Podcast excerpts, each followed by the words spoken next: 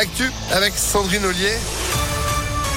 Bonjour Sandrine. Bonjour Phil, bonjour à tous. À la une des records de chaleur déjà battus hier en France avec 37,6 degrés relevés dans le Var. Un air chaud qui nous vient d'Espagne et qui va concerner tout le pays en fin de semaine. Conséquence déjà de cette vague de chaleur, le Gard a connu plusieurs départs de feu importants hier. L'un d'eux a détruit 60 bungalows dans l'un des plus grands campings d'Europe au Gros du Roi. Près de 150 hectares ont été brûlés. Conséquence aussi de la chaleur et de la sécheresse. EDF a averti que la production de sa centrale nucléaire de Saint-Alban en Isère pourrait être réduite en raison de la faiblesse du débit du, du débit du Rhône. Et chez nous, Météo France prévoit des températures qui vont monter jusqu'à 38 degrés samedi à Lyon. Ils vont couler des gouttes et pas seulement à cause de la chaleur. C'est le début des épreuves pour les candidats au bac professionnel aujourd'hui. Épreuve écrite avec notamment le fameux chef-d'œuvre, une réalisation collective ou individuelle en lien avec le futur métier. L'examen comporte sept épreuves obligatoires. Ça commence aujourd'hui par le français l'histoire géo et ça va durer jusqu'au 14 juin. 800 personnes rassemblées hier soir en Saône-et-Loire près de Mâcon pour rendre hommage à Emma, cette adolescente de 14 ans retrouvée morte à Clessé jeudi dernier. La marche blanche s'était lancée de la mairie de la commune où vivait la jeune fille et du club équestre où elle était licenciée.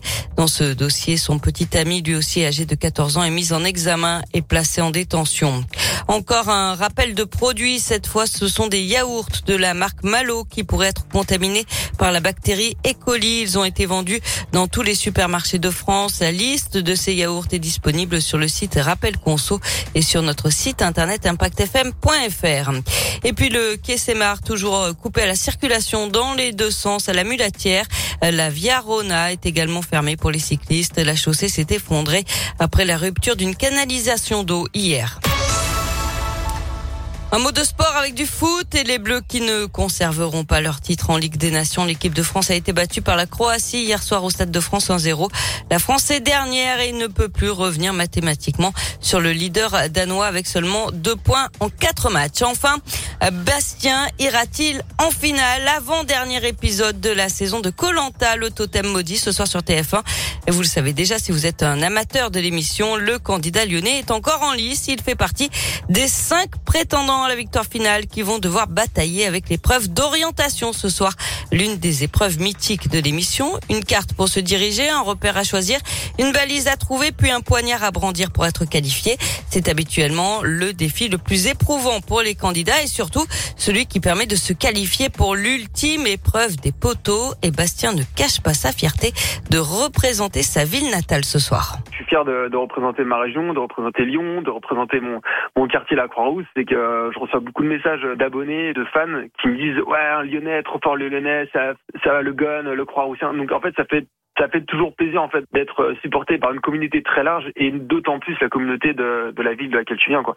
C'est comme supporter une équipe, euh, t'es toujours fier. Donc là moi je suis je suis fier de, de ouais de porter les, les, couleurs de ma région et que les, les personnes de ma région et, et de ma ville soient, soient encore d'autant plus fiers de que je sois de, des leurs quoi.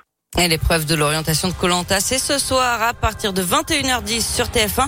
Bastien qui affrontera par ailleurs un autre candidat de la région, Jean-Charles, qui habite dans la Loire. Ah bah voilà, un duel. Un petit duel. 69-42. Tiens donc, comme c'est étrange.